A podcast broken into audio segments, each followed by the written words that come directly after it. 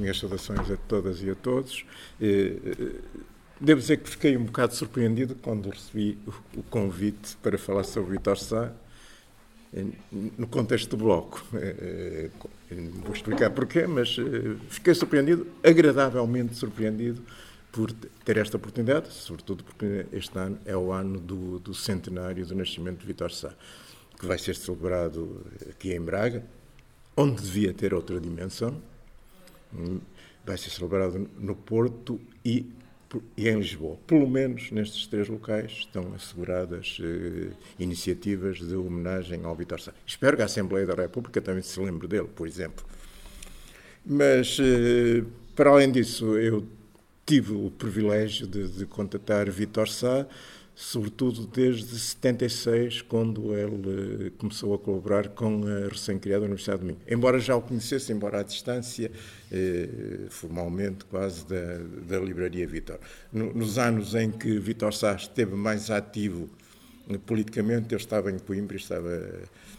falaram da crise de sessenta e nove e, e os anos seguintes da agitação e, e, e pouco ligava à Braga, devo dizer. Por isso não pude acompanhar eh, praticamente tudo o que se passava aqui na cidade, só depois é que li e ouvi sobre isso. Mas, eh, como a Alexandre disse, eu, eu eh, fui bibliotecário, sou licenciado em História, não, infelizmente não sou historiador, sou bibliotecário, e foi nessas condições, nessa qualidade, que sobretudo convivi com Vitor Sá e tornei-me amigo de Vitor Sá, e talvez tenha tido alguma influência no facto de ele ter doado à Biblioteca Pública de Braga o, o seu espólio bastante interessante. Foi uma doação que a entrega demorou vinte anos, nunca houve condições físicas mesmo para tratar dele como devia, embora eu tenha conhecido, tenha organizado até há cerca de um ano. Depois, por razões que agora não interessa focar, não tal saiu-me das mãos. Bem, mas isso é outra história que não, não, não vou para aqui. E vou falar então do, do Vitor Sá. Desculpem, eu tenho que ler, mas eu não sou um orador e, e tenho diversos aspectos da, da vida, do, dos combates de uma vida do Vitor Sá.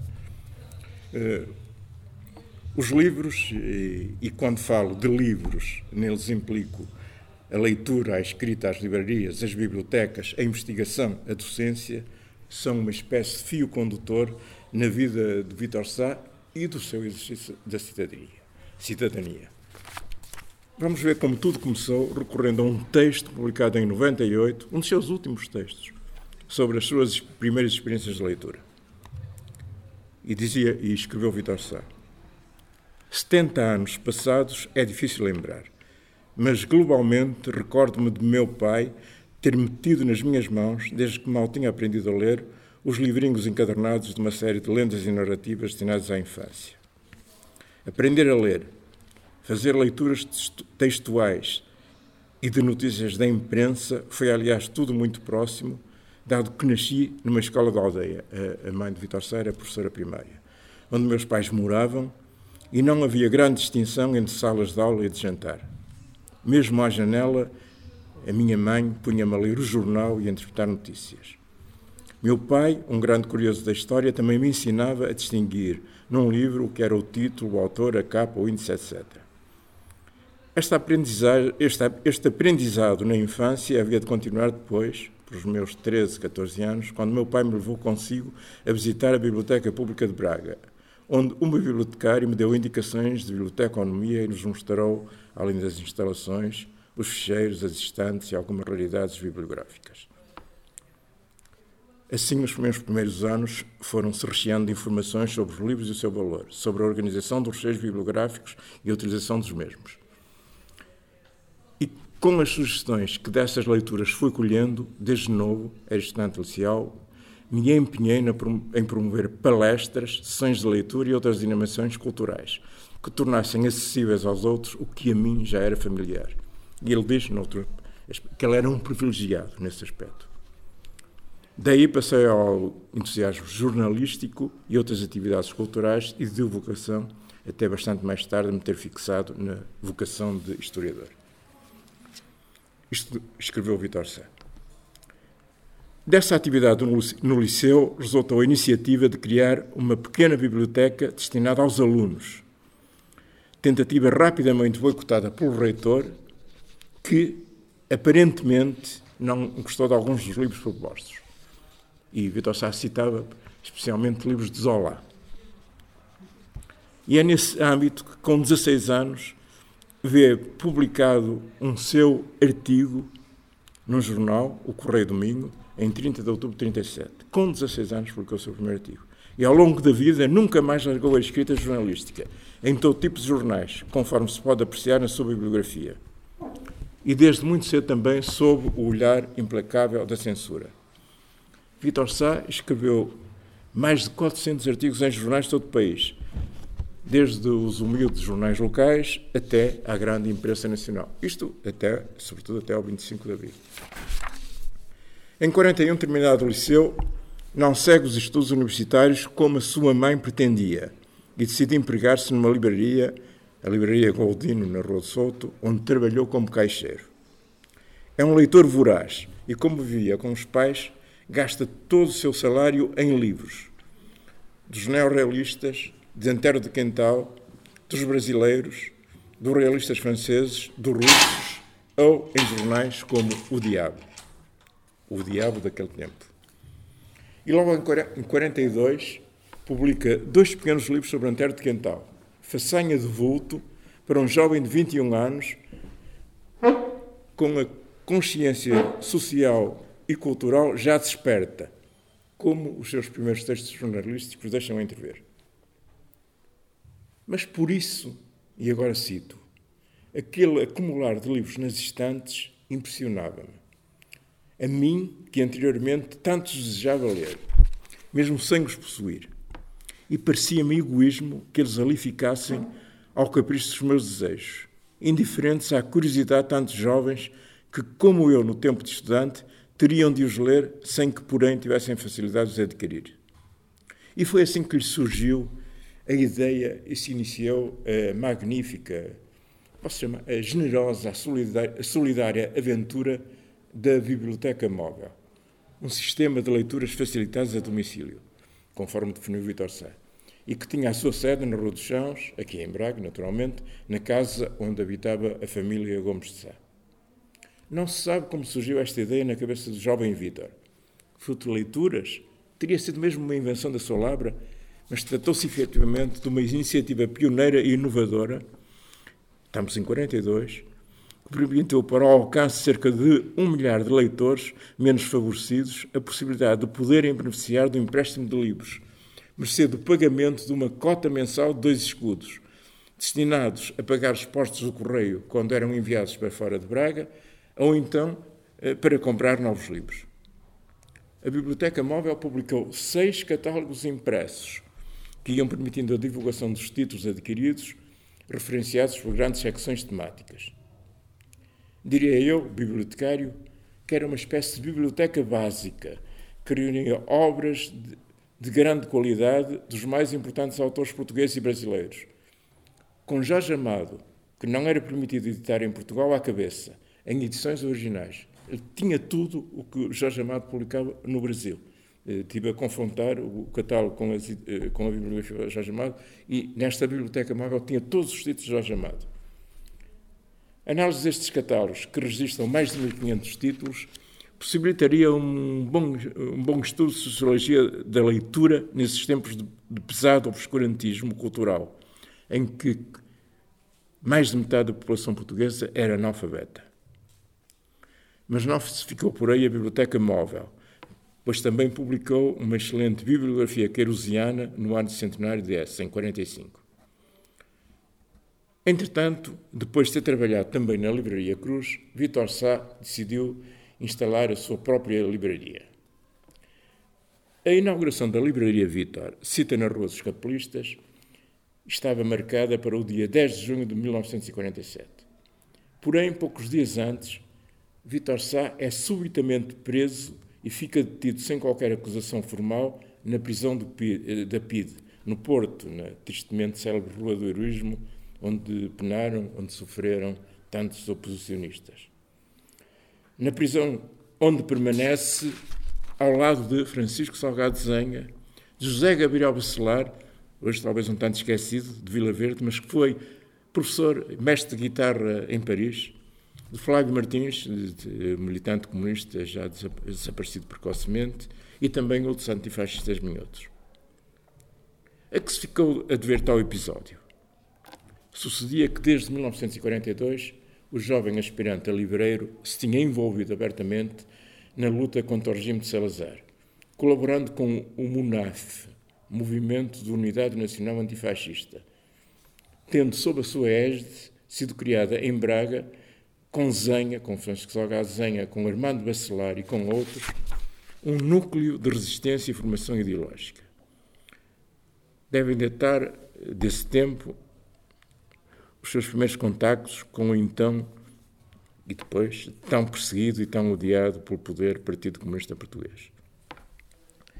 Em, em mil novecentos e quarenta e cinco, no, no final da Segunda Guerra, passou a integrar ativamente o M U D juvenil, Movimento de Unidade Democrática, e participou, e participou na agitação que então explode reclama, reclamando eleições livres, tornando-se num alvo, num alvo bem identificado da polícia política, da Legião Portuguesa, da União Nacional e mesmo da Igreja Bracarense, o que explica melhor aquela detenção, pois já então estava referenciado pela PIDE.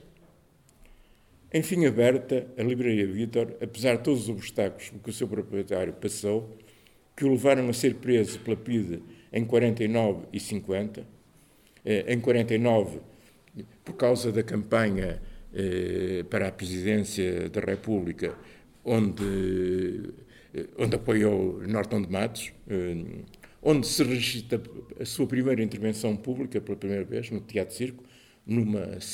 num comício, ou naquela altura dizia-se numa sessão de propaganda realizada no Teatro Circo.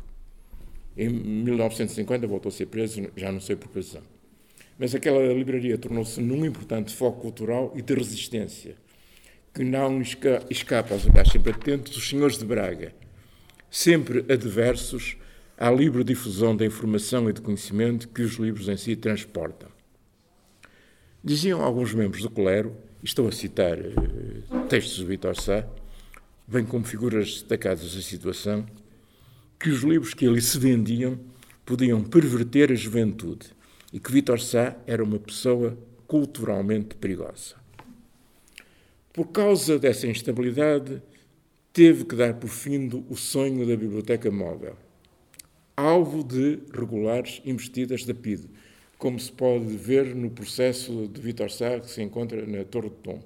Eu não o pude consultar, infelizmente, por causa da pandemia, mas o seu filho, Vitor Louro, viu e deu, transmitiu-me algumas informações. E, e aí vê-se, por exemplo, que a PIDE apreendeu em diversas ocasiões livros que pertenciam à Biblioteca Móvel, eu reteve e alguns nem foram devolvidos. Mas o Vitor Sá teve que dar por fim dessa aventura da Biblioteca Móvel, cujos livros foram oferecidos a uma cooperativa cultural de Porto, também ligada à oposição, a C E N, Centro Editorial do Norte, não é centro, agora não me lembro, e por isso também acabaram nas mãos da PIDE. Essa biblioteca acabou por ser apreendida pela PIDE e a, e, e, e a cooperativa cultural onde ela estava alojada foi extinta. O tempo que disponho não permite falar com mais pormenor da atividade da livraria como Centro Cultural do Minho ou Centro Comunista do Minho, como dizíamos salazaristas, ou das sortidas, das rusgas que a polícia nela constantemente fazia para apreensão de livros censurados, portanto, livros proibidos. Vitor Sá deixou-nos no seu espólio, que agora está à guarda da, do Arquivo Digital de Braga, um manuscrito datável do início da década de cinquenta, provável rascunho de uma carta em que nos dá conta do modo como se processavam essas sortidas.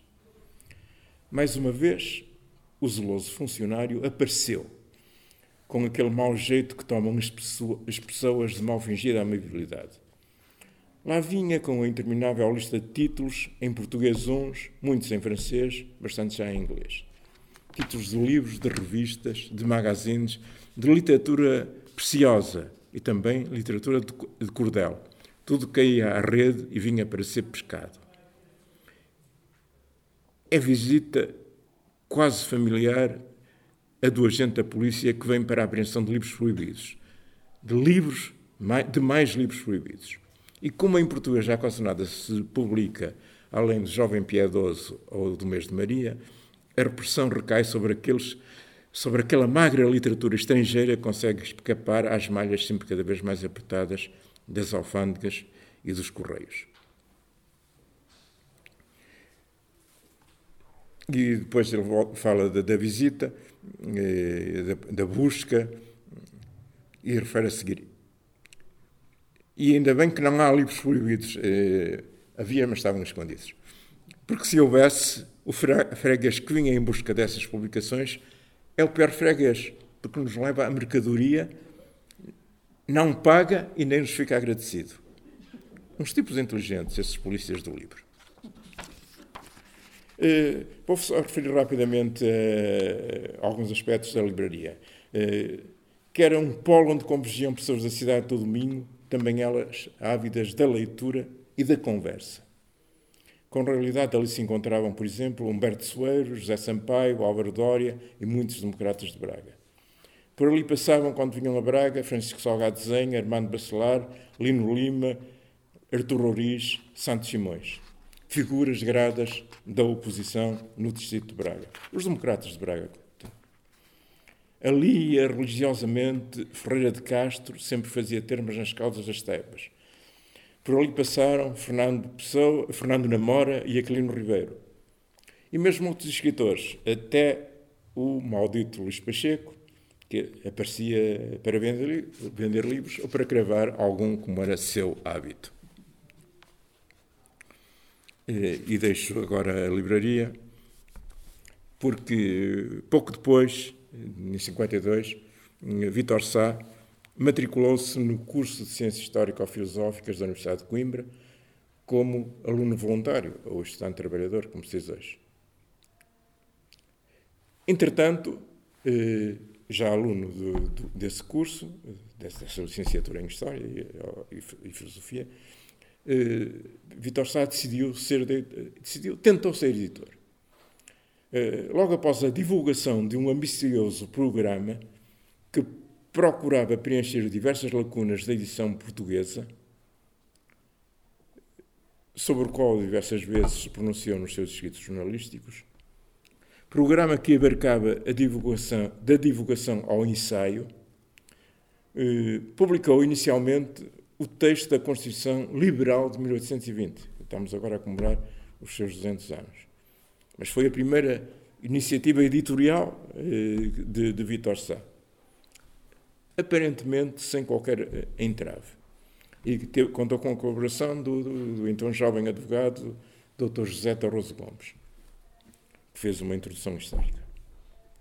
Porém, quando o segundo livro que pretende editar, intitulado O Pensamento Ativo de Bernardino Machado, está no prelo, um facto insólito, um facto insólito verifica-se, verifica-se. O original encontrava-se a compor na tipografia Augusto Costa e ali o primeiro jogo de provas impressas chamou a atenção de um dos proprietários da empresa. Por mero acaso, avisado por alguém, que resolveu levar essas provas para casa e, como era um homem ligado ao regime, certamente as deu a ler a alguém melhor conhecido do tema. O que é certo é que houve de imediato ordem para suspender a feitura da obra e depois uma grossa polémica que terminou nos tribunais, o que levou a que o nosso livreiro se, vi, que o nosso livreiro se visse proibido de ser editor, por ordem expressa do gabinete da presidência do Conselho, em mil novecentos e cinquenta e quatro. Não sendo autorizado a fundar uma editora, mas tendo enorme vontade de o fazer, Vitor Sá acabou por optar pelas edições de autor, sujeitas a um controle menos, menos rígido, tendo publicado entre cinquenta e quatro e sessenta e dois oito títulos, dos quais apenas destaco as bibliotecas, o público e a cultura, Na, qual, na sequência de um inquérito realizado através do jornal Correio do Minho à situação primeiro das bibliotecas de Braga e depois estendeu-se a, a todo o país, eh, Nesse livro, que riu nas crónicas e mais alguns comentários, faz uma profunda e esclarecedora análise da situação das bibliotecas em Portugal. É curioso que o Correio do Minho era o jornal da União Nacional. O Vitor Sá atreveu-se a, a contatar o seu diretor perguntando se podia publicar esse inquérito. O, o, o diretor, que era comandado por Santos da Cunha, o célebre cacique bracarense, Presidente da Câmara, deputado, deputado civil, uh, sim, disse que depois de ver os primeiros textos, sim, pode ser publicado, mas não vai publicá-lo com o seu nome. Vai ser assinado com um pseudónimo. E, e o inquérito surge no Correio do Minho, assinado por um bracanense. O nome de Vitor Sá não podia constar do Jornal da União Nacional. De qualquer modo, o Correio do Minho publicou, publicou o inquérito, uh, que teve bastante importância. Todos estes livros que Vitor Sá editou como autor, em edição de autor, foram objeto de pedidos oficiais de serviço de censura para leitura, mas só um, Sociedade e Cultura, esteve em risco de ser proibido, pelo demolidor esboço que faz sobre a sociedade portuguesa e o seu anquilosamento social, cultural e educativo. Contudo, acabou por escapar aos efeitos lá da censura, apesar de Vitor Sá ter recebido um, um ofício de, de serviço de censura, a dizer para ter mais cuidado e que não devia abordar determinados temas. Mas, para mim, torna-se evidente, na sequência de toda esta atividade cívica, jornalística e autoral, que Vitor Sá, como muitos outros intelectuais e escritores adversários do salazarismo e, por isso, marginalizados, Vitor Sá alimentava um projeto de democratização e resistência através da literatura, através da cultura. Na política, Vitor Sá continua particularmente ativo, participando nas tentativas de unir a oposição, tendo em vista as eleições para a Assembleia Nacional em cinquenta e sete e para a Presidência da República em cinquenta e oito, em que apoiou Humberto Delgado. É todo impossível recordar Vitor Sá fora do grupo dos Democratas de Braga. Em todo caso, existem momentos nos quais a figura se individualiza, assume contornos de liderança e galvaniza um país inteiro.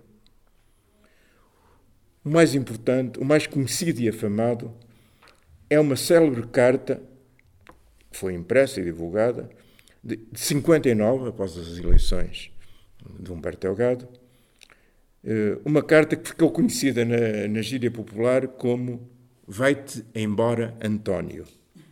O António é, obviamente, António de Oliveira Salazar.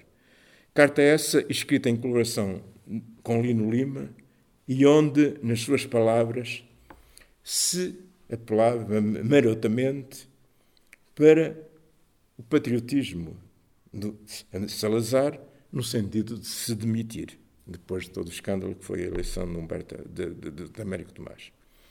É um rasgo de ousadia que a historiografia portuguesa, infelizmente, desvalorizou. Porque, logo a seguir, a Distrital de Braga decide, em cinquenta e sete, disputar as eleições legislativas até à boca das urnas.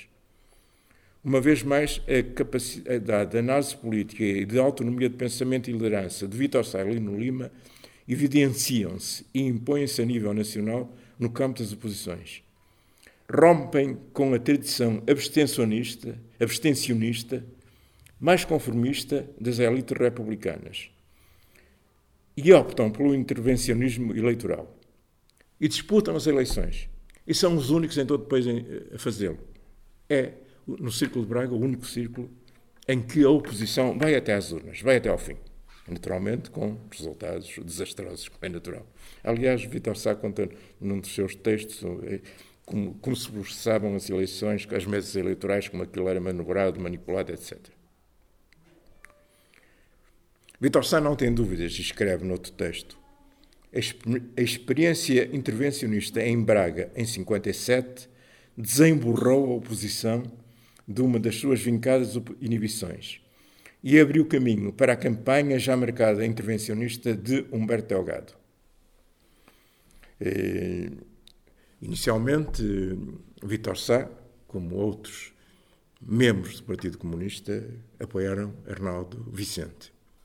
Mas depois da, daquela célebre reunião, daquela célebre conferência da imprensa na Brasileira, em Lisboa, em que Humberto Delgado teve aquela célebre frase que faria a Salazar se, se fosse eleito Presidente da República, obviamente mito, aí é, a esquerda, to, toda a oposição, decidiu apoiar aquele que foi conhecido como General Sem Medo.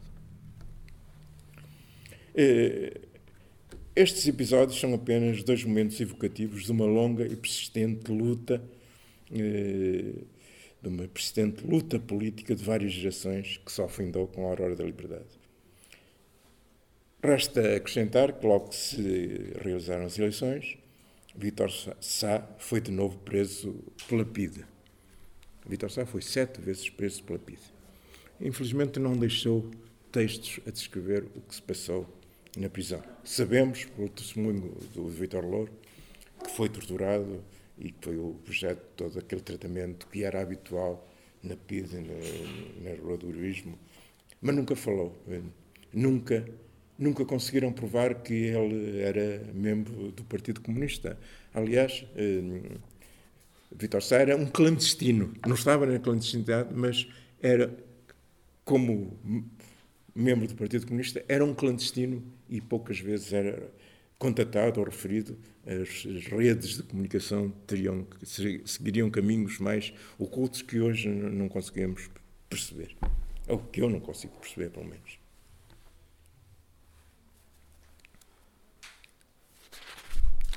Em cinquenta e nove, já licenciado, depois de ter sido nomeado, é impedido de tomar posse como professor da Escola Comercial de Braga.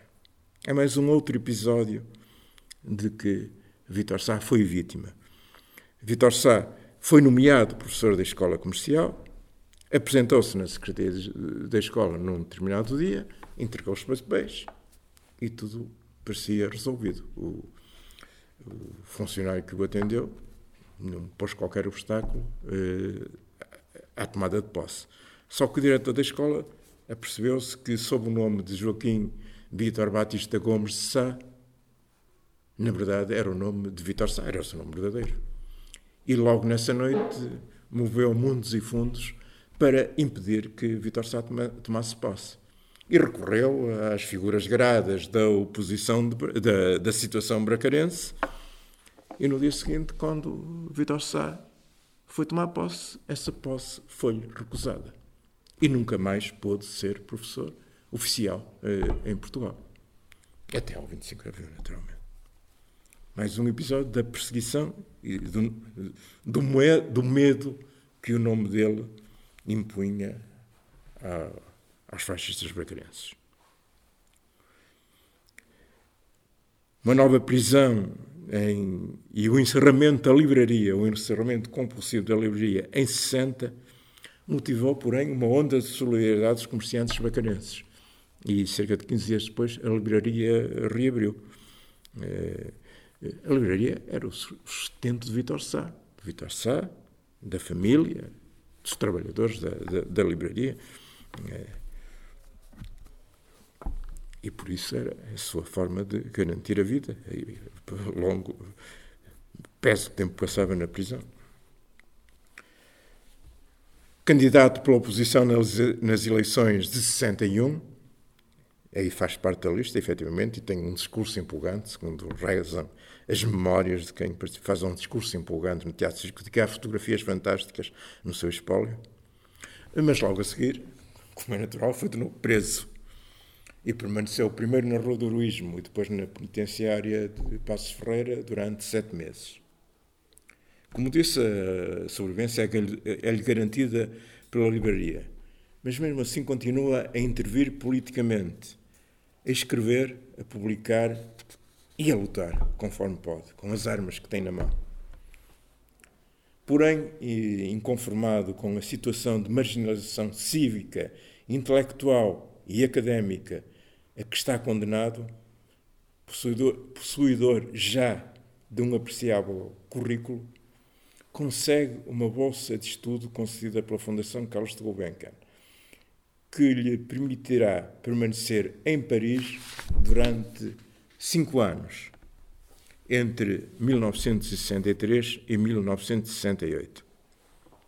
É curioso que, durante esses cinco anos em que esteve em Paris, Vitor Sá nunca veio a Portugal porque tinha receio de que não o deixassem sair de novo.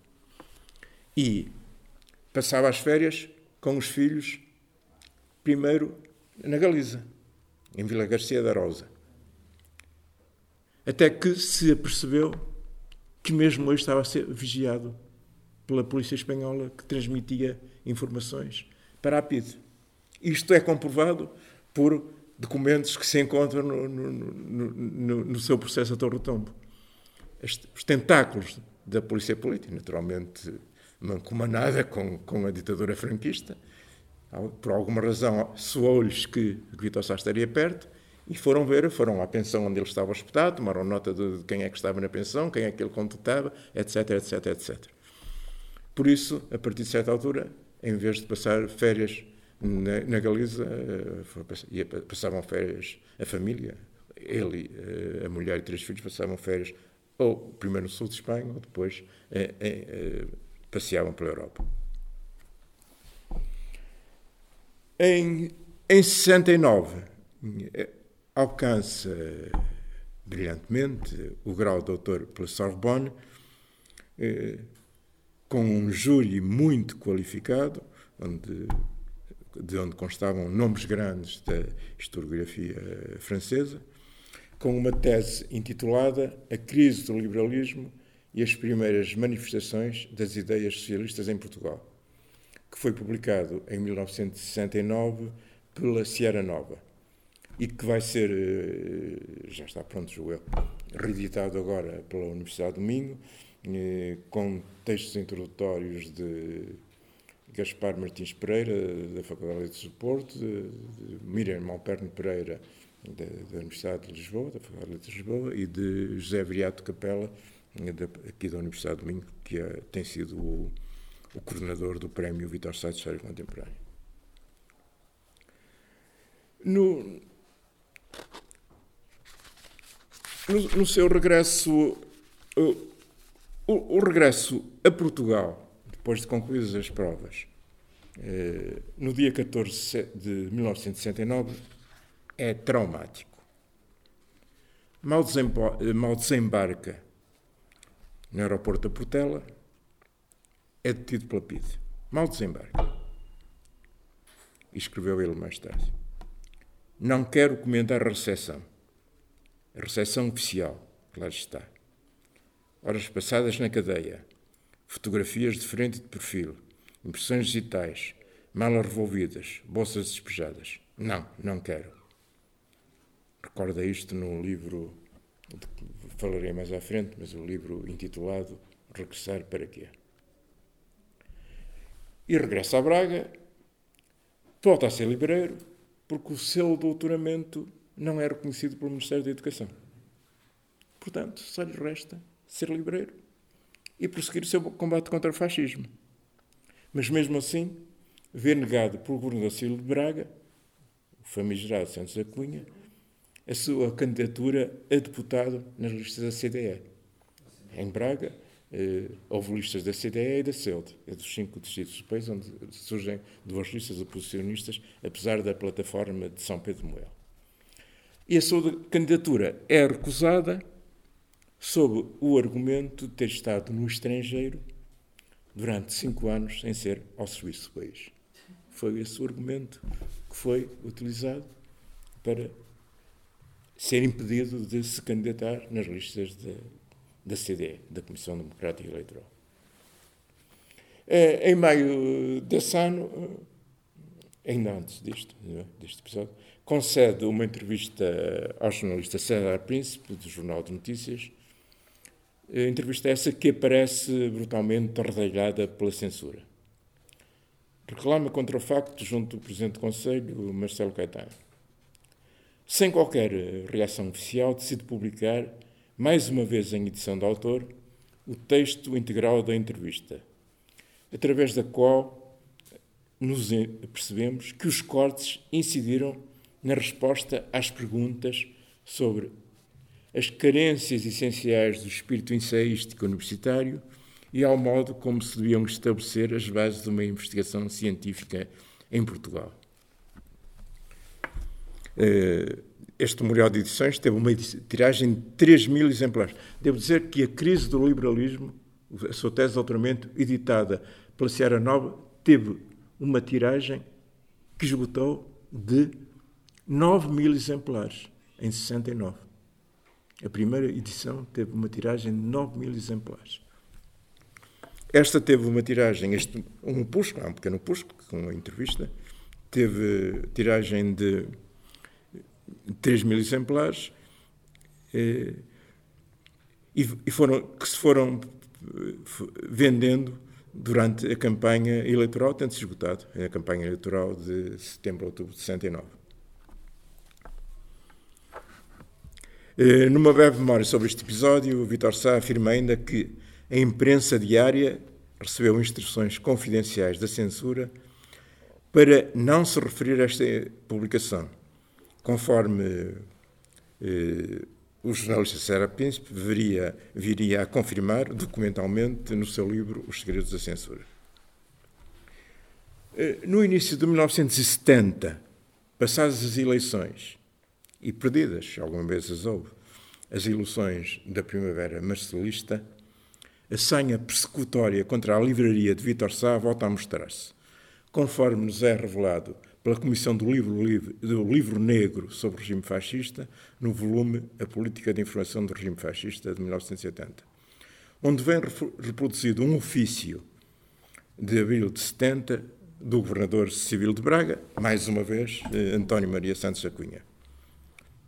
Um ofício ao chefe do gabinete do Ministro do Interior, e em, no qual o Governador Civil diz: para os efeitos que Vossa Excelência achar por convenientes, tenho a honra de informar que a Livraria Vítor desta cidade, propriedade do conhecido agitador doutor Vitor de Sá, ainda lhe chama doutor, tem tido à venda três obras de propaganda de doutrina considerada subversiva, que grande repercussão e mal têm causado entre o público, sobretudo entre o clero. As obras a que nos referimos possuem os seguintes títulos: de Humberto Delgado a Marcelo Caetano, é mais político este. Também nós queremos ser pessoas livres, que é uma análise à situação dos padres portugueses, uma análise muito crítica, feita por padres, por algum, julgo que é o Felicidade Alves, o, o Manuel Reis, não me lembro muito bem, mas, e ainda um livro sobre o padre Camilo Torres, eh, que foi um sacerdote assassinado pela ditadura na Argentina. E ainda nesse mês, as garras da censura voltam dolorosamente a rasgar a carne do historiador. As publicações de Dom Quixote entenderam editar um seu novo livro, titulado, como há pouco referi, Regressar para Quê, que foi posto à venda em quatro de abril de mil novecentos e setenta. Porém, cinco dias depois, a Direção-Geral de Segurança apreendeu na editora os exemplares que lá se encontravam, ainda mal começara a distribuição. Depois de, de Lisboa, da, da editora, realizaram-se apreensões em livrarias do Porto e em Braga, naturalmente na Livraria Vítor e certamente noutras que o tivessem à venda, porque era das edições de Dom Quixote, uma editora já com grande prestígio. E voltou a, a verificar-se uma nova investida na editora no dia dezassete. Apreenderam tudo o que havia, para, que havia disponível. Houve coisas que escaparam porque estavam recolhidas cuidadosamente. Houve reações nos meios intelectuais de todo o país. O próprio Vitor Sá enviou mais uma vez telegramas ao Presidente do Conselho de Ministros e ao Ministro da Educação, em que dizia: a Excelência exprime magoado, mas veemente protesto, escandalosa apreensão, D G S, do meu livro Regressar para Quê? Mas afinal, de que matéria subversiva trata este livro? Abre com uma breve memória acerca do modo como foi recebido em Lisboa, após o regresso de Paris, como atrás referi. O livro inclui também o relatório do seu estágio em Paris como bolseiro da Gulbenkian, um pedido de bolsa de estudo ao Instituto da Cultura e ainda um plano de atividades para a criação do Centro de Investigação Histórica que, aliás, se revelava muito pertinente. Reúne, finalmente, cinco entrevistas concedidas a órgãos de comunicação social após o seu regresso de Paris. Uma é aquela que já referi, de, com o César Príncipe. Uma outra, eh, que foi concedida à revista Via Latina de Coimbra, mas que não foi, na, na altura, publicada, porque vivia-se na, em plena crise académica, estamos em sessenta e nove, naturalmente, e, e a Via Latina foi proibida. Mas que foi reeditada no final de, de dois mil e dezanove pela Universidade do Minho, com um excelente estudo introdutório do professor Luís Restorgal, num volume intitulado Bracarenses na Crise Académica de sessenta e nove.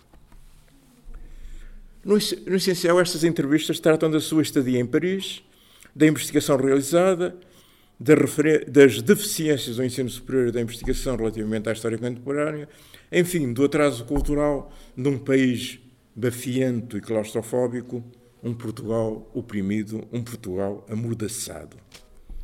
Este é o único livro de exclusiva autoria de Vitor Sá, consta do volume Livros Proibidos no Regime Fascista, que inclui três mil e duzentos títulos de obras cuja circulação, cuja leitura esteve proibida durante o regime de Salazar Caetano. Mas da lista de livros proibidos fazem parte outros dois nos quais ele teve uma intervenção direta. A Nova Cartilha do Povo, editada pelos Democratas de Braga, cuja autoria é de Santos Simões e Vitor Sá, e aproveito para referir que, a nova, da, que da Nova Cartilha do Povo vai, em dezassete de setembro, ser feita por iniciativas cívicas uma leitura ensinada pelo Sindicato da Poesia. Na centésima página? Na centésima página. Às dezoito e trinta. Às dezoito e trinta. E também, além de, de, de, o livro Intervenção Política, organizado por Humberto Soeiro, e que colige os principais documentos emanados de, dos Democratas de Braga entre mil novecentos e quarenta e nove e mil novecentos e setenta, diante dos quais há diversos da sua responsabilidade ou da ou coautoria. Impossibilidade de se dedicar ao ensino, não sendo reconhecido pelo Ministério da Educação o doutoramento parisiense, Vitor Sá resolve investir de novo na livraria. Numa zona nova da cidade, então a Rua Arantes de Oliveira, hoje vinte e cinco de abril, abriu uma filial da sua velha livraria, que é um espaço moderno, aberto, amplo, luminoso, com montas totalmente envidraçadas e com um novo conceito de apresentação dos livros em mesas de expositores por onde se podia circular livremente, com estantes abertas, convidativas, nas quais podíamos ter os livros, uma pequena secção dedicada aos mais jovens, um grande expositor para publicações periódicas e, completa novidade, um mezanino com uma galeria para exposições e colóquios. Inaugurada em julho de setenta e um, a nova livraria rapidamente conquistou os bracarenses. Para além disso, apresentou um programa, uma programação de atividades extremamente atrativas. Por lá passaram Fernando Namora, José Manuel Mendes, Maria Ondina Braga, o pintor Jerónimo, o, guitar- o guitarrista, seu companheiro de cela, em quarenta e sete, José Gabriel Bacelar, e ainda o cantautor José Jorge Letria. Mas muitos livros continuavam a ser vendidos por baixo de balcão. Os polícias dos livros persistiam em fazer as suas iníquas sortidas. Havia títulos a autores que mantinham o seu estigma e não podiam ser vendidos. Devo referir que sempre que o Vitor Sá era preso, a sua casa era devassada e foi-lhe apreendida muita documentação pessoal e alguma política, e por isso não podemos reconstituir alguns dos traços do, do seu percurso, porque essa documentação perdeu-se. Mas, enfim, e cito a Sofia, chegou a madrugada que eu esperava, aquele dia inicial inteiro e limpo, porque todos ansiávamos.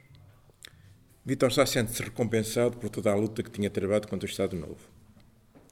É um dos oradores nas varandas da Câmara Municipal de Braga, no dia vinte e seis de abril de setenta e quatro, quando a cidade celebra jubilosamente a vitória da Revolução dos Cravos.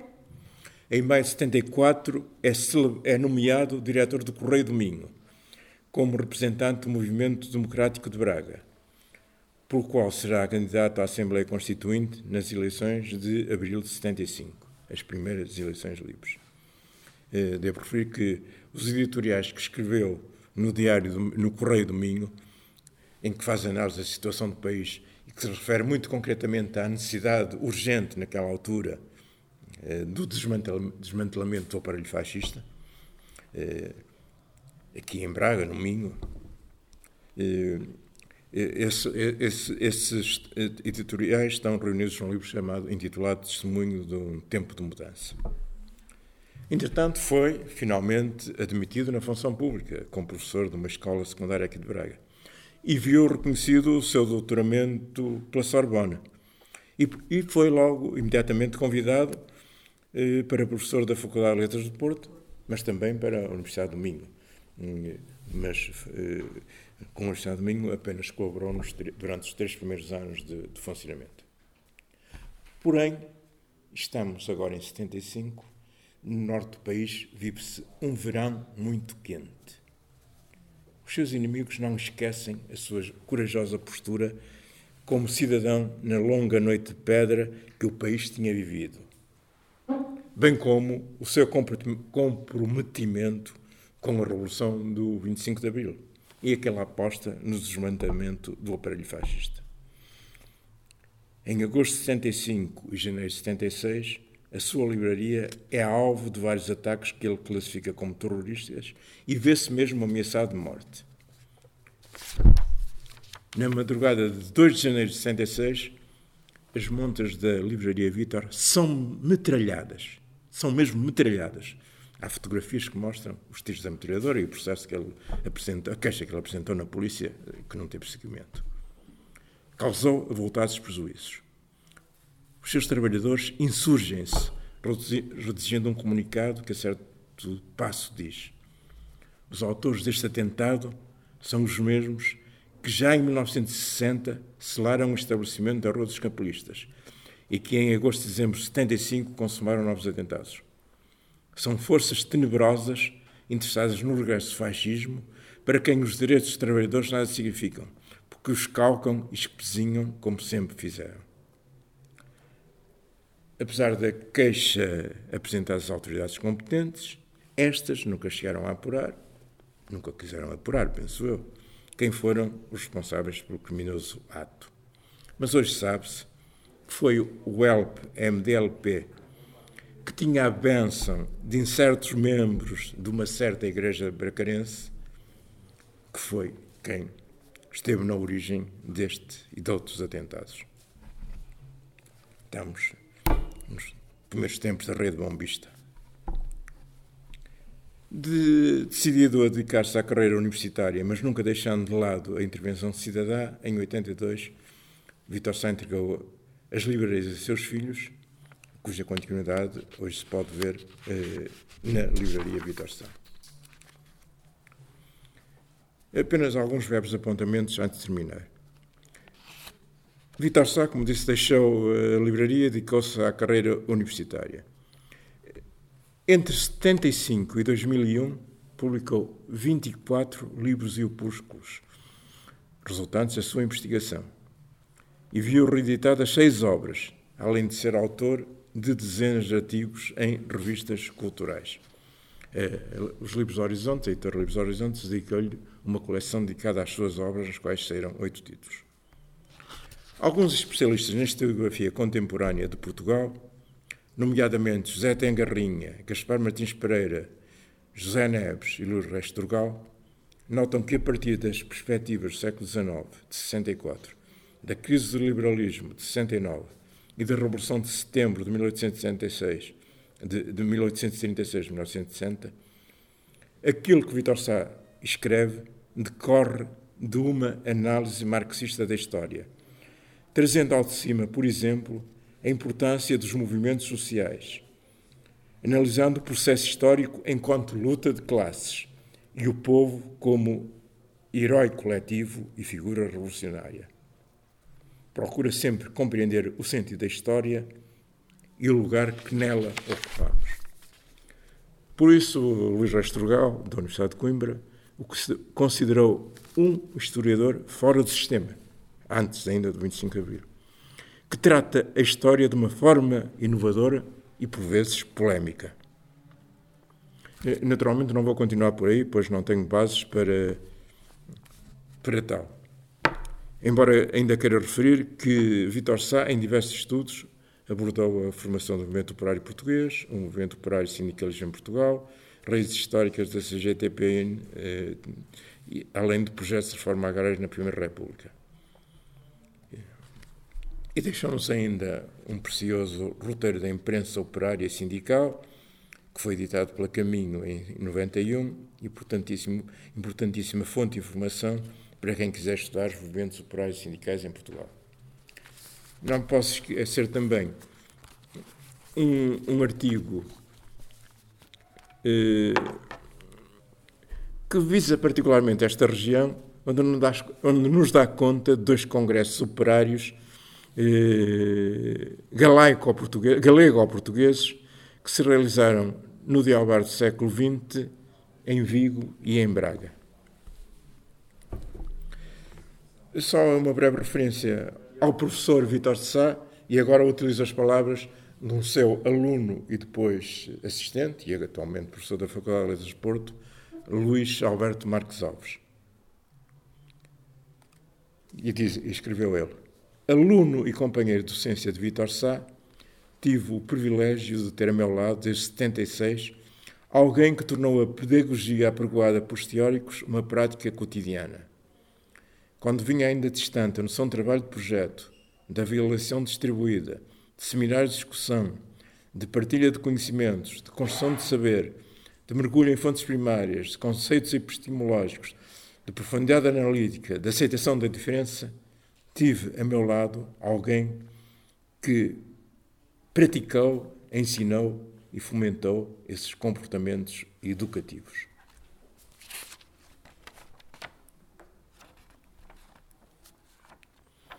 E isto leva-me a um episódio que gostaria de não referir, mas que provavelmente será relacionado não só com todo o seu passado, mas também esta postura, esta prática eh, docente, que esteve muito provavelmente na origem da sua reprovação nas provas de agregação a que se submeteu em mil novecentos e setenta e oito.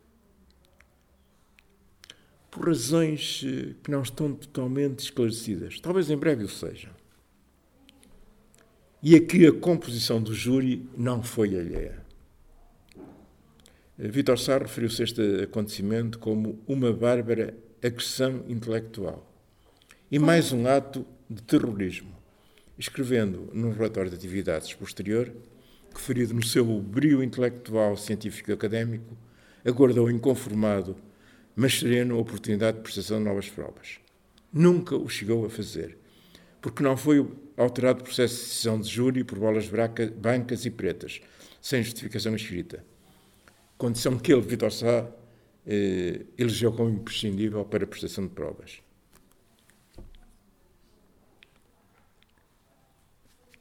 O tema escolhido para a lição de síntese também talvez estivesse seu peso perante o júri que o avaliou, foi a formação do movimento operário português. E o facto da votação ter sido efetivamente por escolha de bolas brancas ou pretas, sem justificação, ajudam a perceber este enlace, este desenlace mais político que científico.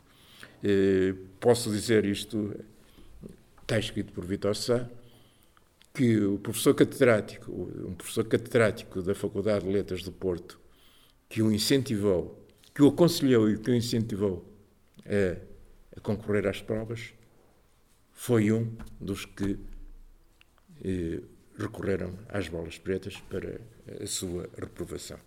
Talvez isto em breve seja, esta história seja contada por quem tem outros elementos que não é.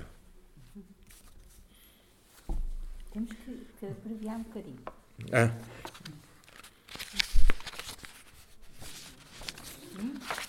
Pronto, não, não vou referir, portanto, a sua passagem pela Universidade Lusófona, onde eh, criou a biblioteca para a qual fez uma doação inicial de três livros, de três mil livros. Foi a base da Biblioteca da Universidade Lusófona de Lisboa, que hoje ostenta o nome de Vitor Sá. Mas tenho que terminar referindo à intervenção política de Vitor Sá após o vinte e cinco de abril. Uhum. Uh, tinha sido candidato pelo M D P-C D em, em setenta e cinco, mas em setenta e nove é cabeça da lista da A P U, já na qualidade de membro do P C P, nas eleições para a Assembleia da República. E foi eleito. É referir que é o primeiro candidato comunista a sê-lo na região norte de Porto excluído. Facto que se repetiria no ano seguinte. Foi deputado entre janeiro de oitenta e março de oitenta e um, data em que renunciou ao mandato para regressar à universidade. Na Assembleia da República, pese ele próprio considerar que não tinha qualidades de parlamentar e estranhar as condições de trabalho existentes, mesmo a nível partidário, não foi um deputado passivo, tendo integrado algumas das comissões da Assembleia da República e realizado cerca de uma dezena de intervenções, com particular incidência nos domínios da cultura e da ciência.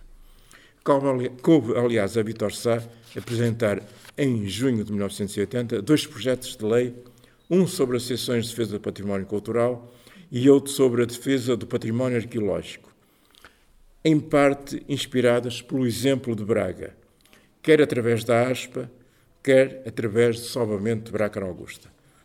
Aliás, a ASPA, a direção da ASPA, de que na altura era presidente, eu, eu foi recebida e teve uma reunião com o Vitor Sá em São Bento, precisamente para a preparação destes dois, destes dois diplomas, que não foram aprovados. Não foram aprovados? Não. Era do P C. Pois, pois, pois.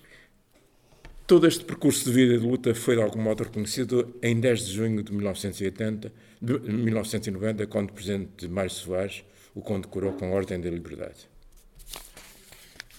Num tempo em que alguns pretendem branquear a ditadura, marginar, marginalizar o património simbólico da resistência antifascista e também apagar, apagar a memória dos protagonistas que corajosamente lutaram pela liberdade e pela democracia, penso que foi um ato da mais elementar justiça o Bloco de Esquerda proporcionar esta evocação de Vitor Sá no ano em que se comemora o centenário de, do seu nascimento. Muito obrigada, Henrique. Pode subscrever este Mais Esquerda no iTunes, no Spotify ou na sua aplicação de podcast. O mesmo acontece com os outros podcasts do esquerda ponto net, como Alta Voz, com leituras longas de artigos, Os Cantos da Casa, com o melhor da música portuguesa, o Convocar a História, um podcast de Fernando Rosas com convidados diferentes todas as semanas, ou ainda o quatro e vinte, o podcast quinzenal da atualidade canábica.